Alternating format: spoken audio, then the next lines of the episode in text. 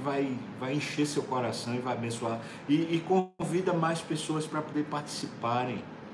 Eu tenho a plena confiança no Senhor que a palavra de Deus, não a pregação minha, ou seja lá quem for, mas a palavra de Deus, quando ela entra no nosso coração, ela nos transforma.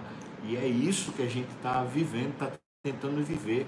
É proclamar a palavra de Deus com vida, né? com confiança de verdade. Então compartilha. Você sabe, você que está aqui agora acompanhando, você sabe quantas pessoas que você conhece, crentes, descrentes, de todo tipo de gente, né, aqui no Brasil, fora do Brasil. Você sabe quantas pessoas estão precisando ouvir a palavra do Senhor? Compartilhe o link. Pode ser que a pessoa não, não escute, mas você fez seu papel. Você ajudou as pessoas a, a pelo menos conhecerem um pouco mais ou fortalecerem um pouco mais a sua fé, não é? Hoje a gente vai falar no Salmo 47, que é a base da nossa confiança em Deus. Quando a gente tira esse atributo de Deus, quando a gente tira essa, essa questão da nossa fé, aí a gente está fadado ao fracasso, né?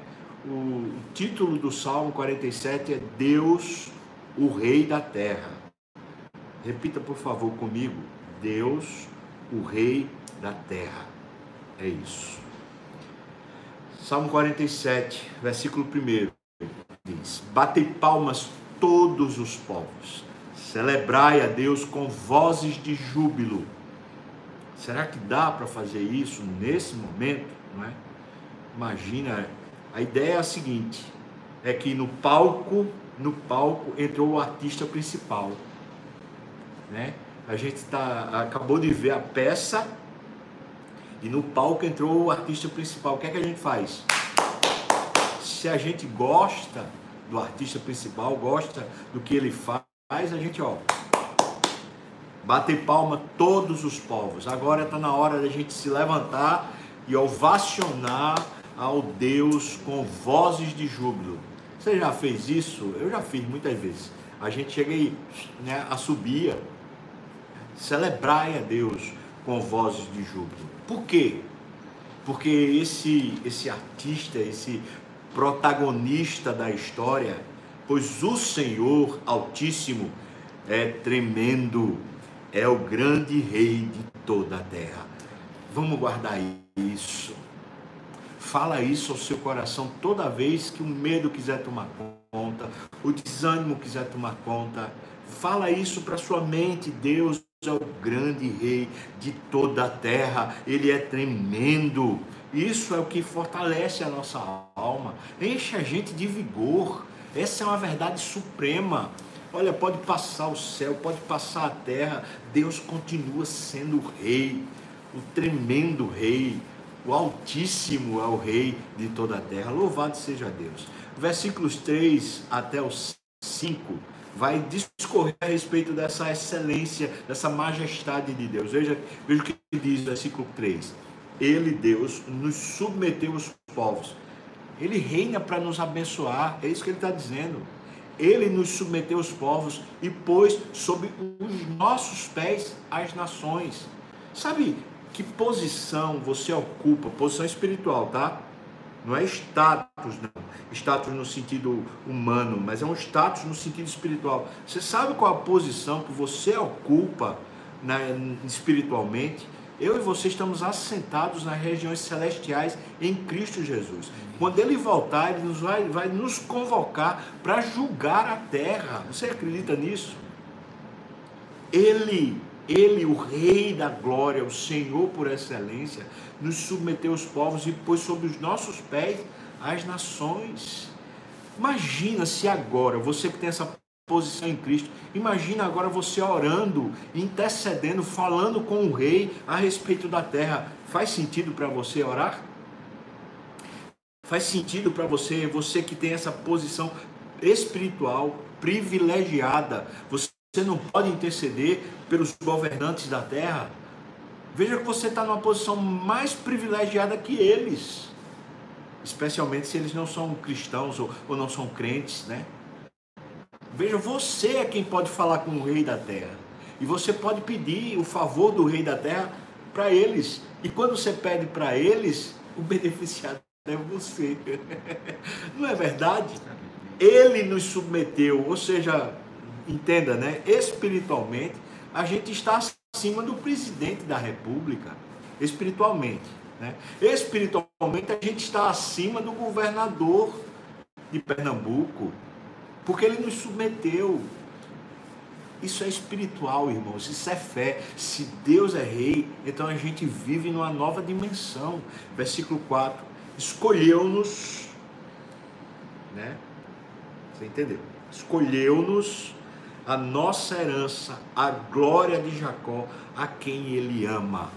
E aí vem o segundo fundamento fortíssimo para a gente ter esperança. Deus é rei, Senhor sobre toda a terra e me ama. Ele me escolheu. Você acredita nisso? Se você acredita, diga amém. Eu acredito. Eu acredito. Coisa tremenda. A quem ele ama, você. Ô oh, irmão. Desculpa, mas é emocionante, não é? Versículo 5. Subiu Deus por entre aclamações, aquela ideia do, do artista principal, o protagonista que entra né, no palco e a gente está aplaudindo. Então, subiu Deus por entre aclamações, todo mundo aplaudindo. O Senhor ao som de trombeta. Essa figura do rei entrando vitorioso na, na sua cidade, na sua, no seu lugar do trono, todo mundo aplaudindo e todo mundo tocando trombeta, que grande ápice, que grande apogeu. Essa é a história verdadeira. Não, os jornais nunca vão conseguir traduzir isso. A mídia e os homens nunca vão conseguir traduzir isso. Porque essa é a história verdadeira. Mas os ímpios, aqueles que não creem, estão cegos obliterados de entendimento, alheios à vida de Deus por causa da ignorância em que vivem. Mas eu e você, Deus permitiu a gente abrir os olhos e a gente ver. Versículo 6, ele coloca agora a nossa posição, o, a, a, o nosso, a nossa responsabilidade. Salmodiai a Deus. A ideia salmo é uma referência a louvor e oração um louvor orado ou uma oração que canta. Então diz: salmodiai a Deus. Então, cantai louvores, salmodiai ao nosso rei, cantai louvores. Isso é um atributo nosso. A gente substitui a murmuração, o pessimismo, a reclamação, essa, essa coisa ruim que quer tomar o nosso coração. Sabe como a gente substitui? Com esse atributo divino, a gente vai lá e fala bem de Deus, a gente ora. Se a gente não sabe cantar, a gente fala do jeito que a gente sabe, mas a gente enche o coração de coisa boa. Não é ser positivista, não. É ser cheio de fé. Nosso Deus é tremendo. Então, a partir dessa premissa do versículo 6, quando ele coloca a nossa responsabilidade, o nosso papel, veja o que ele diz. Deus, versículo 7, Deus é o rei de toda a terra, salmodiai com harmonioso cântico. Então por que a gente vai falar bem de Deus? Porque ele é o rei de toda a terra. Olha, imagina que você, por exemplo, vai comparecer diante de uma, uma grande autoridade a quem você admira, tá? Por favor. Tem que ter essa ideia de que é a quem você admira. Você vai comparecer diante de uma grande autoridade que você admira. Quais são as primeiras palavras que você vai dizer para ele? Talvez, Vossa Excelência, muito obrigado pela grande oportunidade de estar diante do Senhor. Eu lhe admiro. O Senhor tem feito coisas boas, coisas grandes. Ou não? Ele está dizendo isso o Deus de toda a terra, o Rei de toda a terra, ele precisa ser salmodiado, precisa ser falado bem dele.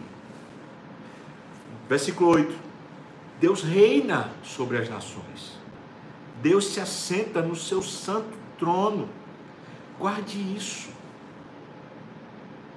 Mais uma vez eu lhe lembro, quando você fala com Deus, você está numa posição mais privilegiada que qualquer governante dessa terra, do que qualquer poderoso essa terra.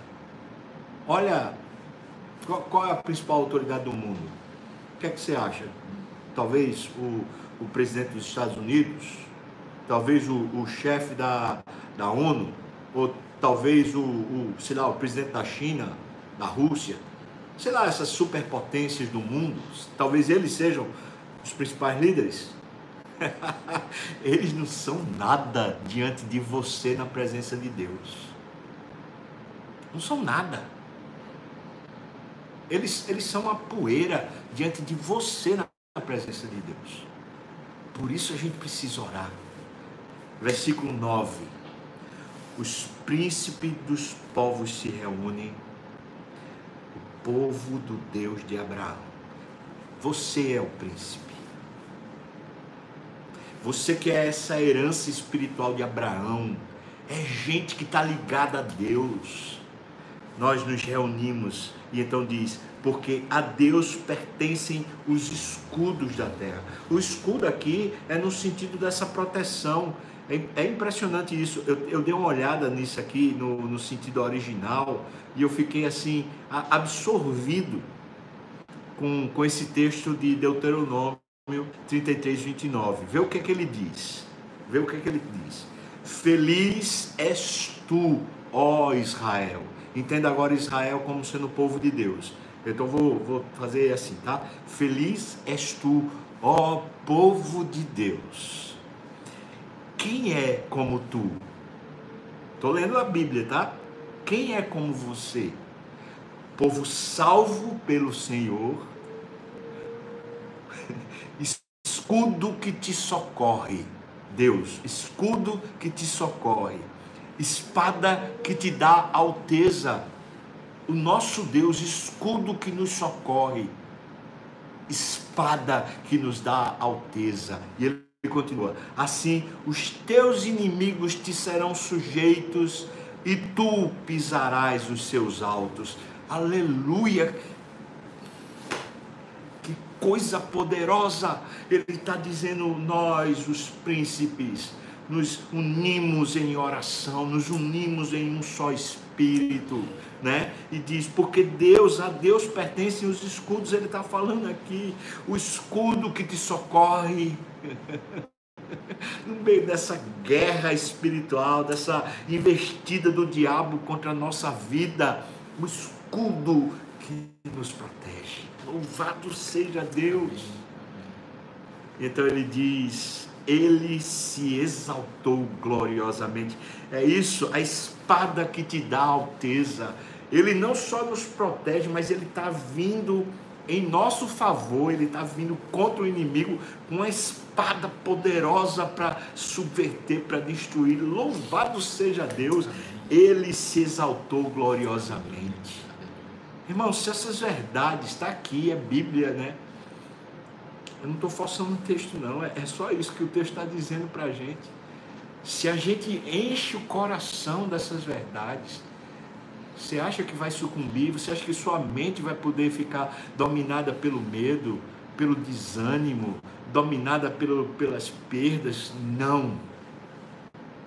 Por favor, se revista da autoridade que você tem por favor, se revista dessa posição espiritual e vá falar com o Rei da Glória a respeito de tudo que você está vendo, de tudo que é notícia que você recebe, de todas as circunstâncias que tentam perturbar você.